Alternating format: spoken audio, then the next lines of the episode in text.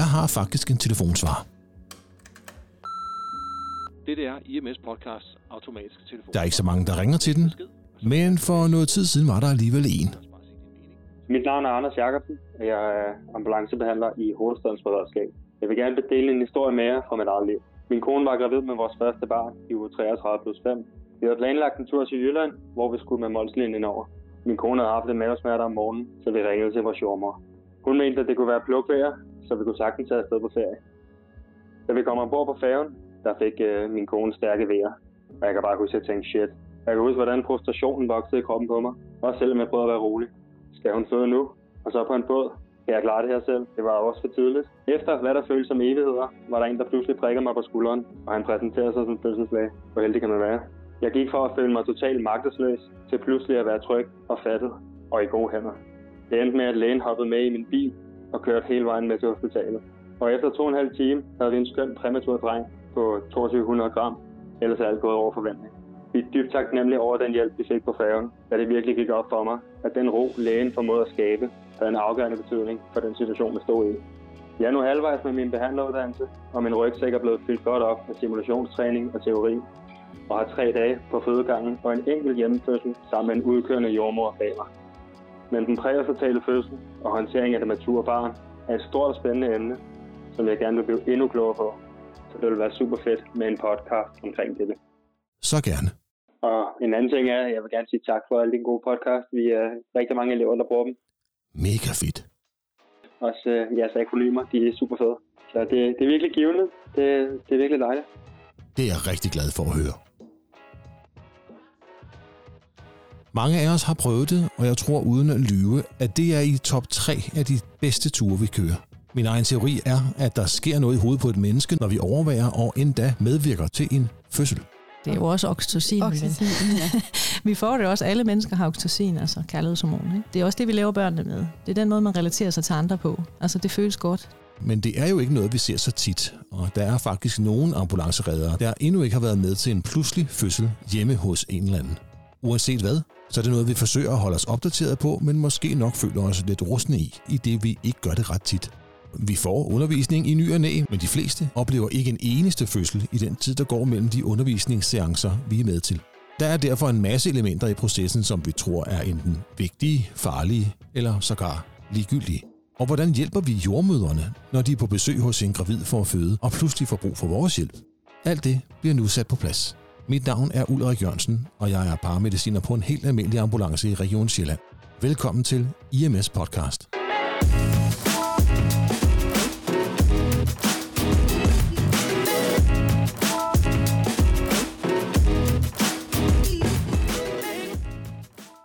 Så jeg kan godt bare snakke. Okay, det er fint. Og det var bare fordi, jeg tænkte, øh, starter vi med lige at snakke lidt om, hvad Roskilde Fødeklinik er. Ja, der, der er to lydspor, så øh, skide smart. Ja.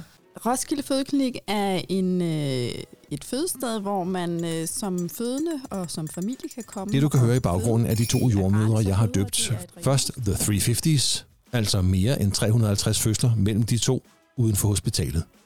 Jeg hedder Ulrikke, og jeg er jordmor på Roskilde Fødeklinik. Jeg har en baggrund også fra en tidligere fødeklinik, og jeg har været på hospital i en masse år, og så har jeg også været lidt vikar ude i hjemfødselsordningen. Og efter en genregning af antallet af fødsler mellem dem, kalder jeg dem nu for The 550s. Altså mere end 550 fødsler til sammen. Jeg hedder Iben, og øh, jeg er jordmor herude på Roskilde Fødeklinik, og har været herude siden foråret 19. Så jeg er kommet lidt senere end de andre, altså fødeklinikken startede jo i 2018. Og øh, jeg har været jordmor i ja, 10 års tid efterhånden, og har arbejdet på forskellige sygehuse. Men øh, jeg har altid arbejdet primært med den måde at arbejde på, hvor jeg kendte de gravide og dem, der skulle føde. Ikke for at prale, men efter mange år i ambulancen skal der efterhånden en del til at imponere mig. Men de her to tøser er virkelig imponerende. De står alene ved alle fødsler og løser alle opgaver med deres kolossale praktiske og teoretiske erfaring. Men de er overhovedet ikke imponeret af sig selv. Nej, Nej, det er det det er rolige vilkår. Nej, til alle fødslerne, så er der så en af os. Lad os nu sige, det er, øh, nu i den her uge for eksempel, har Ulrike og jeg jo vagt uge sammen. Og hun har jo så de familier, der er tilknyttet hendes team, og jeg har de familier, der er tilknyttet mit team. Så, så når nogle af mine familier ringer, så, øh, så pakker jeg mit gode tøj og en uh, tandbørste nogle gange. Og så kører jeg her, herud, og så er vi her selv med, med vores familie der. Ja. Og det der med, altså nu hører jeg dig sige meget det der med, at vi er alene. Vi, vi tænker det ikke sådan. Vi er klar over, at vi er alene herude. Det gør heller ikke noget. Da jeg var for at besøge dem på fødeklinikken i Roskilde, var jeg imponeret nok for os alle sammen, nærmest i pinlig næsegrus beundring over deres tilgang til fødslerne og deres simple og effektive mindset. Det mindset, der sætter dem i stand til, helt uden at ryste på hånden, at føre alle deres mødre igennem fødslerne, sikkert og vist, uden hjælp. På nær lige, når de ringer til os. Er der nogle ting, for eksempel i løbet af graviditeten eller under fødslen, der lurer lidt af noget, der ikke er normalt, jamen så er vi så heldige, at vi kan ringe efter jer. Det er super vigtigt for os at have et godt samarbejde med jer. Det er super vigtigt for os at have et godt samarbejde med øh, hospitalerne, øh, og det synes vi, vi har. Vi kunne ikke eksistere, hvis hospitalerne ikke var der, og hvis, øh, hvis hele setupet her omkring os, når vi ringer efter jer, fungerer. Øh, så på den måde er vi afhængige af jer. Og de, de episoder, man kan jo sige, hvis det for eksempel er en blødning, øh, det er nok der, hvor vi er mest, hvad skal man sige, skynder os, kan man sige, ikke? Og, og skal gøre ting på en bestemt måde. Og det er særligt der, hvor jeg tror, I oplever, at I kommer ud, og så, så, så, så virker det, okay, vi skal skynde os og gøre, og så videre, ikke? Lidt mere om det senere, altså om hvad vi kan gøre for dem, og hvad de ønsker af os. Roskilde Fødeklinik, det er Ulrikke. Ja, hej. Ja, Det er Ulrikke, der har ja. vagttelefonen. Og jeg ville lyve, hvis jeg sagde, at jeg ikke håbede på, at det var en fødende, der skulle føde lige nu. Ja, du havde haft sådan en, et lidt mindre liv, efter du har haft corona. Så, øh, så du vil gerne øh, have, at vi lige lytter på dig? Det var det ikke. Men Ja. selvom det dog var en gravid, der var i tvivl om noget, og derfor skulle ind senere til en lille scanning på klinikken, så viste opkaldet mig, at en af de ting, Ulrikke og Iben og deres øvrige kollegaer bruger allermest tid på, er at være tæt på deres gravide kvinder. Under opkaldet skrev Iben nemlig en lille seddel til Ulrikke, da hun lå inde med noget viden om den kvinde, der ringede. Hun kunne høre sådan med et halvt øre, hvem det var, og det satte Ulrikke i stand til at vurdere situationen mere præcist. Noget, der er ekstremt vigtigt, det er at få børn bragt så roligt og kærligt til verden som overhovedet muligt. Fordi kommer du til verden i frygt og i en øh, altså anspændt øh, atmosfære, så påvirker det faktisk dine gener. Det der med den der oxytocin, der skal fremmes, det er ikke bare noget, vi siger, det er ekstremt vigtigt, fordi man kan faktisk ikke have ordentlige vejer, hvis ikke at ens øh, hormonniveau er i top af de gode hormoner. Øhm, og det er også derfor, det er så vigtigt, selvom at når I kommer ud, og det er en akut situation, at vi prøver at få ro på. Øh, vi har sådan noget, vi kalder ambulancelyset, som vi tænder op i loftet, når I kommer. Normalt så har vi dæmpet lys og sterillys og sådan noget, men vi ved godt, der skal noget andet lys til, men vi er godt klar over, at der er nødt til at, at være et overblik, og det ved de fødende også godt. Og vi fortæller dem også sådan, for eksempel når I kommer ud, jamen nu kommer der øh, redder, de har tit en elev med, det kan også være, der er, de kommer to-tre stykker, og vi prøver, at de kommer ind med en borger. Vi prøver sådan at forklare dem rigtig grundigt, hvad der er, der kommer til at foregå. Så det er grundlaget. Trygge, hjemlige rammer. Nedskalere akutheden. Alt er godt. Selvom man inde i sig selv tænker, åh, Ja. hvad i Åh, nej, nu kom den snart, og hvad fanden gør jeg, og åh nej. Så siger man, alt er godt. Du følger bare din krop, stille og roligt. Da jeg spurgte dem, om de måske ville tale lidt om selve fødslen, sådan for at danne et grundlag for forståelsen for resten af samtalen, regnede jeg med, at jeg skulle gennemgå fødselsprocessen med håndgreb, retorik, medicin, gispen, pressevejer osv. Måske en svada, som jeg senere skulle forsøge at afkorte, så det ikke fyldte så meget. Men der tog jeg fejl. Gør det, du har lyst til. Man behøver ikke at sige, hold vejret og pres, og alt det andet halløjsa. lad dem selv. Man siger til kvinden, har du lyst til at presse, så er det helt okay, at du presser med. Og så kigger man bare på skedeåbningen. Man behøver ikke at putte fingre nogen steder hen. Man kigger på skedeåbningen stille og roligt og siger til kvinden, hov, jeg kan se hovedet lidt. Det går så fint. Det er en måde at få hendes hormonsystemer til at komme i en lidt mindre akut fase. Og så har du også forebygget den, det med blødning bagefter. Jo mere man kan nedskalere dit kæmpe flygt nervesystem, det kender jeg godt. Altså, Ja. hvis man er der, så har du rigtig meget adrenalin, og du er rigtig bange. Så meget man overhovedet kan, gør situationen så lidt farlig som overhovedet muligt for kvinderne. For så har du heller ikke den store blødning bagefter. Følg kroppen, Ja. ja. og så siger I til hende, og så her i pausen, så træk vejret godt ned. Du ilter din moderkage, du ilter barnet. Fordi det er i virkeligheden i V-pauserne, at der kommer god iltgennemstrømning ind til barnet. Og det er den, der ligesom er pause. Og hvis Jeg man se bruger sætningen, træk vejret ned til baby, så den fanger de sådan, ikke? Ja. Så, øh, så, så jo, der er noget, I kan gøre, og det har også en forebyggende effekt på, hvad sker der bagefter. Altså, vi skal slet ikke gøre noget aktivt, andet end bare være der. Man kan jo sætte hænderne hen til, så altså, man må godt lige sådan gribe. Altså, det kommer an på også, hvordan moren står. Altså, det er egentlig noget, vi også altid siger til de kvinder, hvis de kommer til at stå i en fødsel, der er uplanlagt. Læg jer ned, fordi altså, at stå i- på badeværelset og ploppe en baby ned på badeværelsesgulvet, det er selvfølgelig ikke særlig godt. Og det er jo ret nemt. Lad mor gøre det, hun vil, hvilket er at føde sit barn, og støtte hende roligt. Har du et barn, der kommer ud og skriger, og er stærk i kroppen, og rrr, så skal man, behøver man ikke at røre så meget. Så siger man, værsgo mor, hud mod hud, varme på. Det stimulerer deres åndedræt. Og så beder man forældrene snakke lige lidt med jeres barn, for det barnet kender godt mor og far. Så vores opgave er enkel. Skab et roligt miljø og en tillid mellem dig og den fødende og de pårørende. Og så for at regne Apgar-scoren. Glem det. Ja. Brug jeres sunde fornuft. Kig på farve, trækker den vejret, græder den, er den fast i kroppen, øh, reagerer den, har den ansigtsmimik, har den åbne øjne. Sådan nogle helt almindelige ting, som I jo også, ved jeg, kigger på helt af jer selv. skal faktisk ikke forholde Ej, jer rigtigt det- til det. I skal forholde jer til, om der kommer et barn ud, der græder. Hvad farve er det barnet? Er det øh, hvidt og slapt, så skal det stimuleres. Er det blåt, så skal det stimuleres, men så kommer det så hurtigt. Og øh, er det lyserødt, så er det rigtig fint.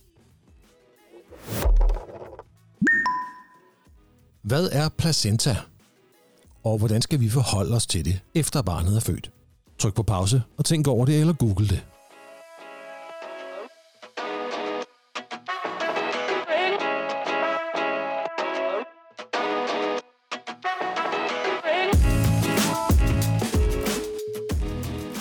Rikke igen. Denne gang med på en telefon, da jeg først kom i tanker om, at vi nok ikke havde snakket nok om placenta, efter jeg faktisk havde interviewet de to.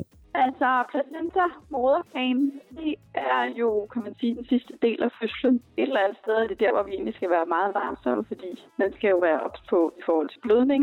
Normalt så øh, skal moderkagen fødes inden for en time efter fødslen.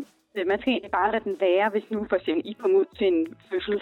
Hvis alt er normalt, så skal man ikke sådan være meget aggressiv i forhold til at få den ud. Så skal man egentlig være lidt afventende, fordi den skal have tid til at løsne sig. Der, hvor den løsner sig, der er det ligesom et sår, kan man sige. Øh, og det er derfor, vi er så ops på, at livmoderen skal trække sig sammen, når, når de er født. Man kan godt ligesom holde lidt, man kan godt sådan ligesom hjælpe med at trække den ud. Det skal man. Den kommer ikke bare lige sådan ofte. Altså, jo, det gjorde den, hvis ikke vi gjorde noget. Tidligere har man haft sådan en tendens til, at det var ret vigtigt at få født den moderkage meget hurtigt, for ellers var der større risiko for blødning. Sådan er vores øh, holdning ikke ude på fødeklinikken. Øh, jo, hvis det er, at der er risiko for blødning, eller vi kan se, at der er noget blødning, så er det en anden øh, snak. Men som udgangspunkt, så er vi afventende. Vi venter på en fysiologisk fødsel af moderkagen, kan man sige. Ikke? Inden vi går videre, så vil podcastens sponsor gerne lige sige et par ord.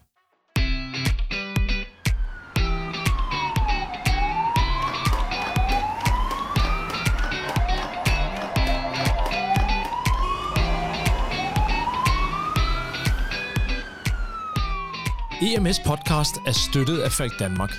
Vi ser alle slags mennesker i vores ambulancer og behandler alle slags akutte lidelser.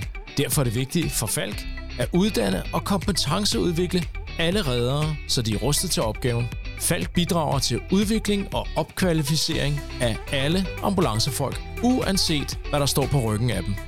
Pas på jer selv og have en god vagt.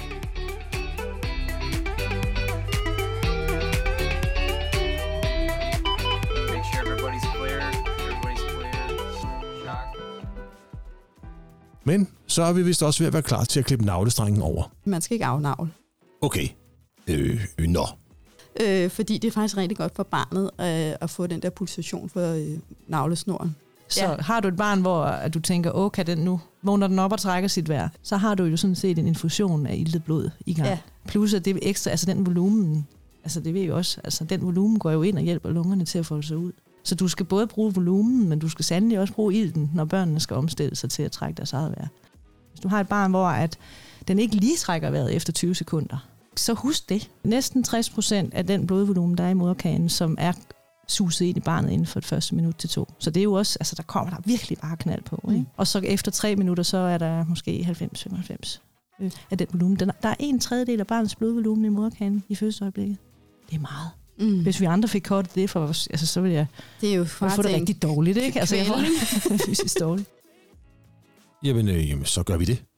Altså, venter helt med at afnavle, medmindre det er bidende nødvendigt. Ulrikke og Iben ved bedst. Og apropos det, jeg har ved et par lejligheder oplevet kollegaer, der er i tvivl om, hvem der har patientansvaret, hvis vi bliver kaldt til en akut situation på en fødeklinik eller ved en hjemmefødsel. Nogen tror det er os, der så at sige har det sidste ord, hvis der er en jordmor til stede eller er med på telefonen. Men det har vi ikke, og gudskelov for det.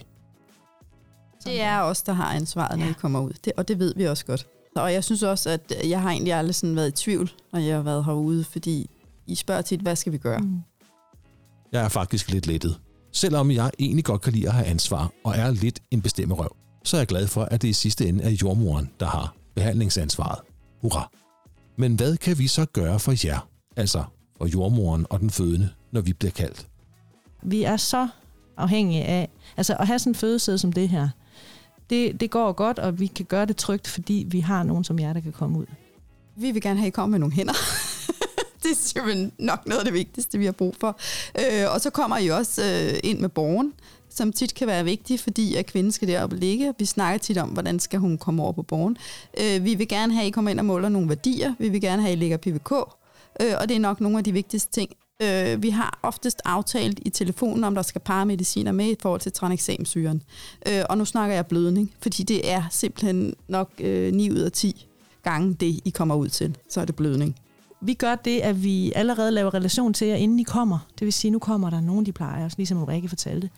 Det plejer at være to, eller der kommer måske en elev med, og de kommer jo ind, og så videre. Så det er rigtig vigtigt, at vi for det første også ved, hvad I hedder. Vi sørger for at nedeskalere situationen, altså simpelthen, så det ikke virker så voldsomt. Så det er nogen, man kender i godsøjne. Ikke?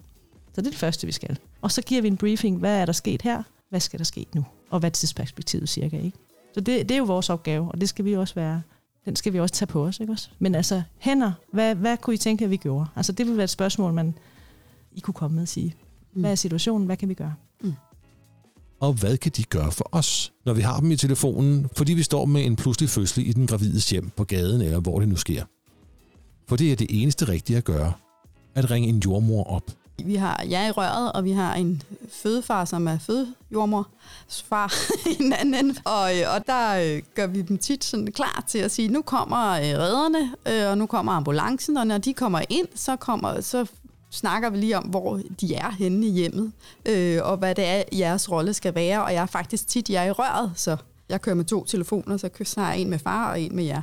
Øh, og så øh, fortæller vi faktisk, så guider vi faktisk fuldstændig, øh, hvad, der, hvad der skal ske. Og nogle gange så kommer vi ud, eller så kommer I ind med dem her til fødeklinikken. Jeg har lært, at ting som grønt fostervand, navlestrengen om halsen og den slags er farligt. Så der er en del ting, jeg er klar på, kan være kritiske.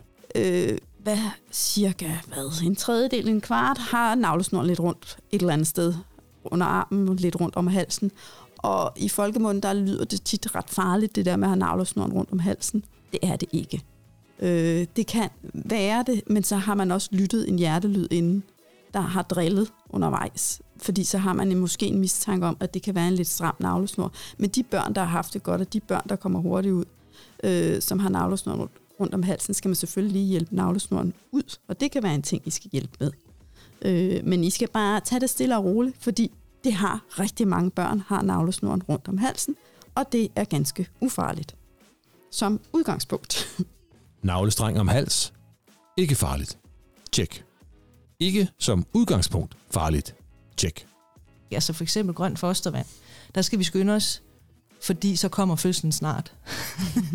så det er ikke en farlig på den måde situation. Grønt vand ses også hos kvinder, der er gået meget over tid, så der er større risiko for, at det kan blive grønt. Som udgangspunkt er det ikke farligt, medmindre det er sådan et tykt plumret grønt vand, og det er det meget sjældent. Men sådan lidt lysegrønt vand er faktisk ikke så farligt. Det her grønne vand, det er jo fosterafføring, som hedder mekonium. Mm. Det er sådan noget sort klister, noget jeg ved ikke om... De fleste, dem der har børn, kender, hvordan det ser ud i hvert fald. Øh, det er enormt klistret. Og, og hvis det er sådan, at børnene de ved deres første mm. åndedrag får det her meget klistrede stas ned i lungevævet, så, så kan de have svært ved at få lungevævet ud, ikke? som de skal, mm. når det er, de skal trække deres vær.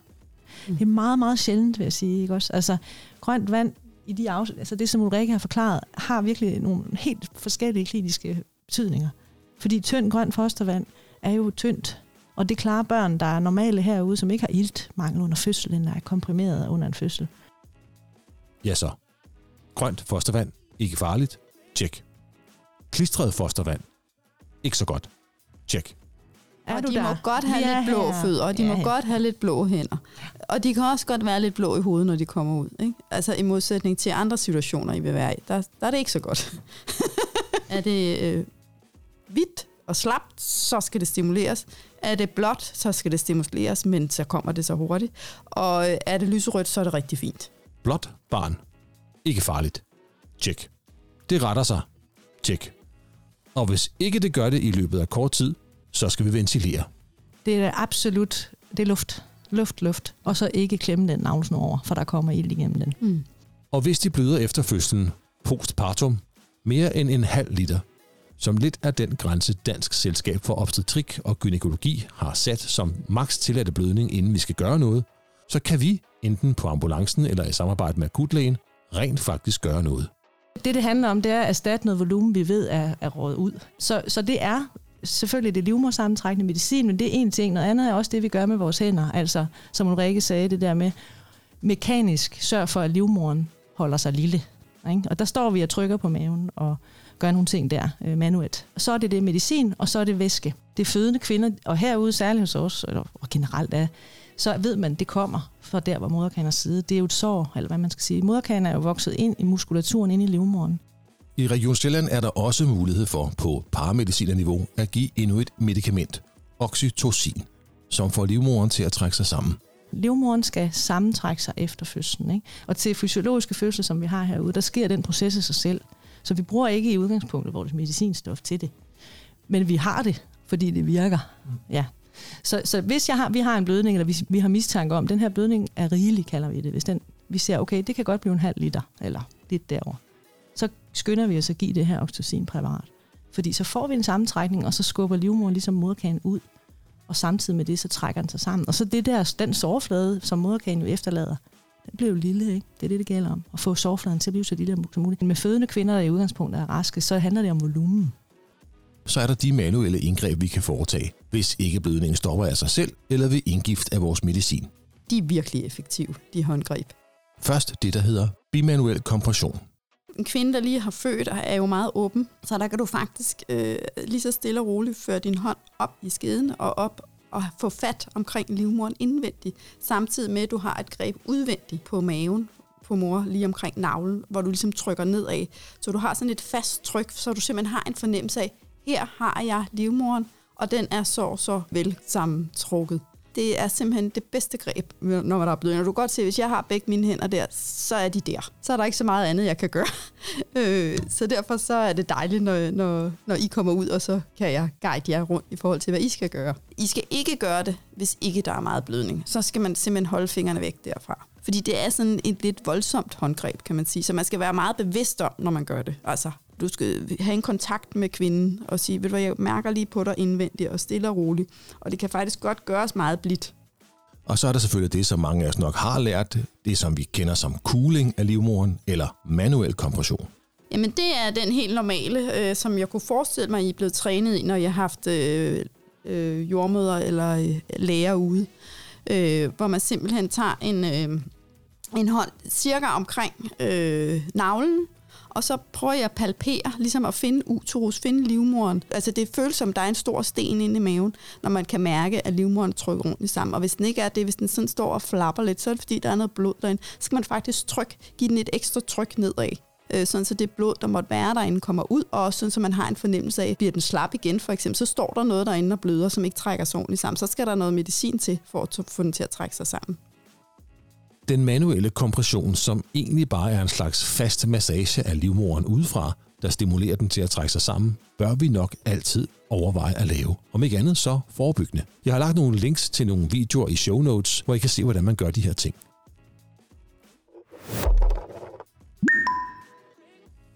Hvorfor skal vi vente med at klippe navlestrengen over?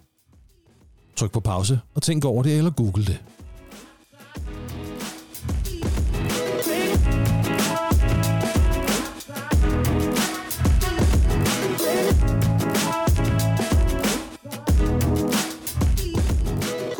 Er en masse gode næringsstoffer i det blod, der pulserer gennem navlestrengen lige efter fødslen, som vil gavne barnet resten af dets liv. Både lige nu, men bestemt også, når det bliver ældre. Derudover så er cirka en tredjedel af barnets blodvolumen at finde i moderkagen, så det skal barnet lige have med. Ligesom det også er deres eneste gode ildforsyning, mens deres lunger folder sig ud og selv kan begynde at optage ilt. Vi kan også mærke barnets puls ved at palpere navlestrengen. Og dermed ikke bruge en masse tid på at lede efter pulsen på barnet. Godt for os og godt for barnet.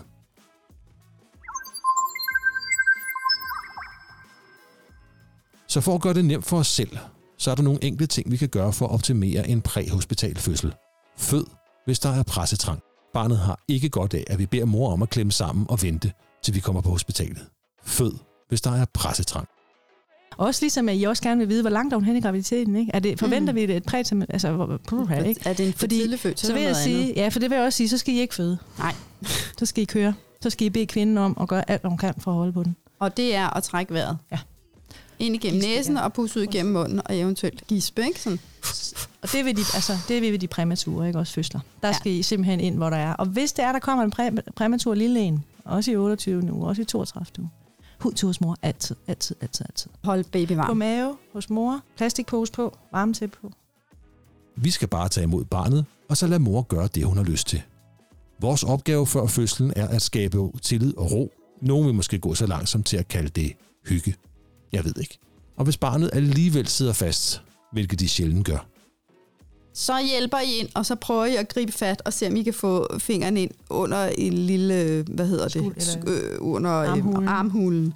Og, så, Bagved, hi- altså nede ved kvindens endetag, altså enden. og så hiver I armen frem, og så får I resten af barnet ud.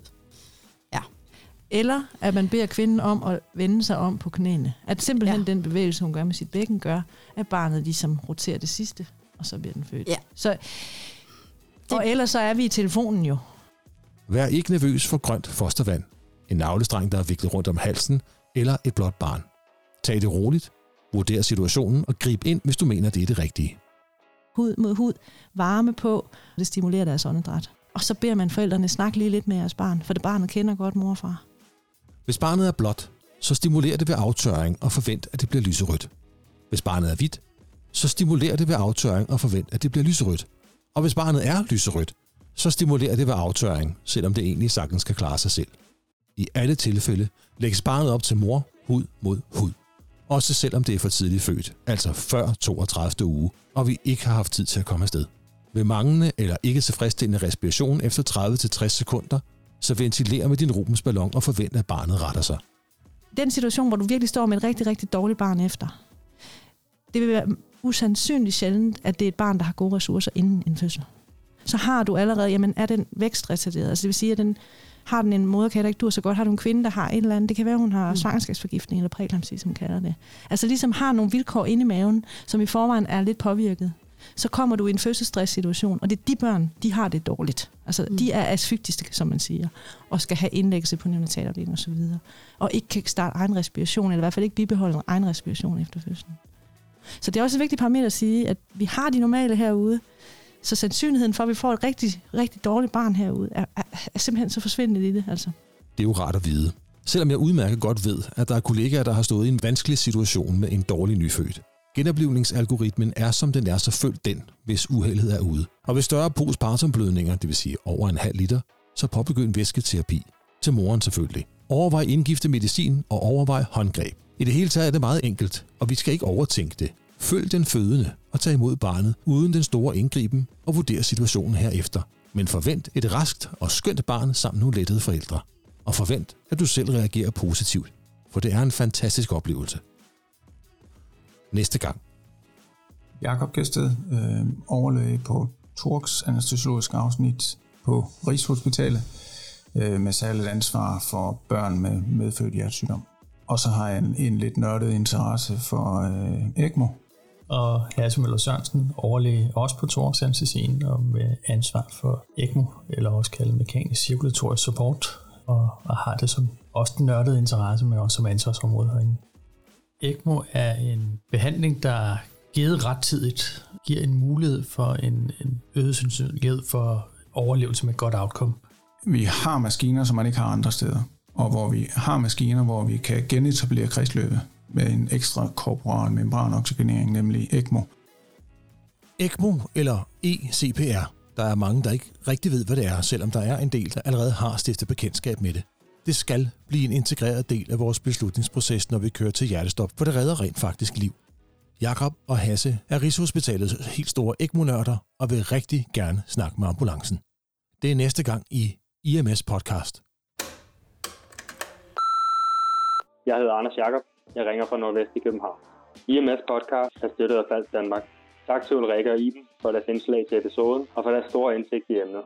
Tak til alle dem, der har bidraget med gode idéer og kritisk input. Alle er velkomne til at komme med feedback og idéer, og alle, der gider skrive, vil få et svar.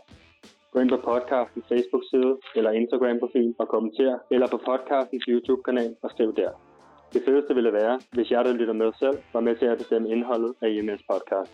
Så mens du tænker over, hvad du gerne vil høre mere om, så klap din kollega på skulderen, fortælle hende eller ham, at de gør et godt stykke arbejde, og frem for alt, nyd din næste vagt. Som en sidste lille kommentar til det her afsnit, så husk på, at hvad end der er blevet sagt, og uanset hvad der findes af studier og forskning, der understøtter det, der er blevet sagt, så skal I for jeres egen skyld holde jer til de instrukser og procedurer, der er gældende lokalt, der hvor I kører.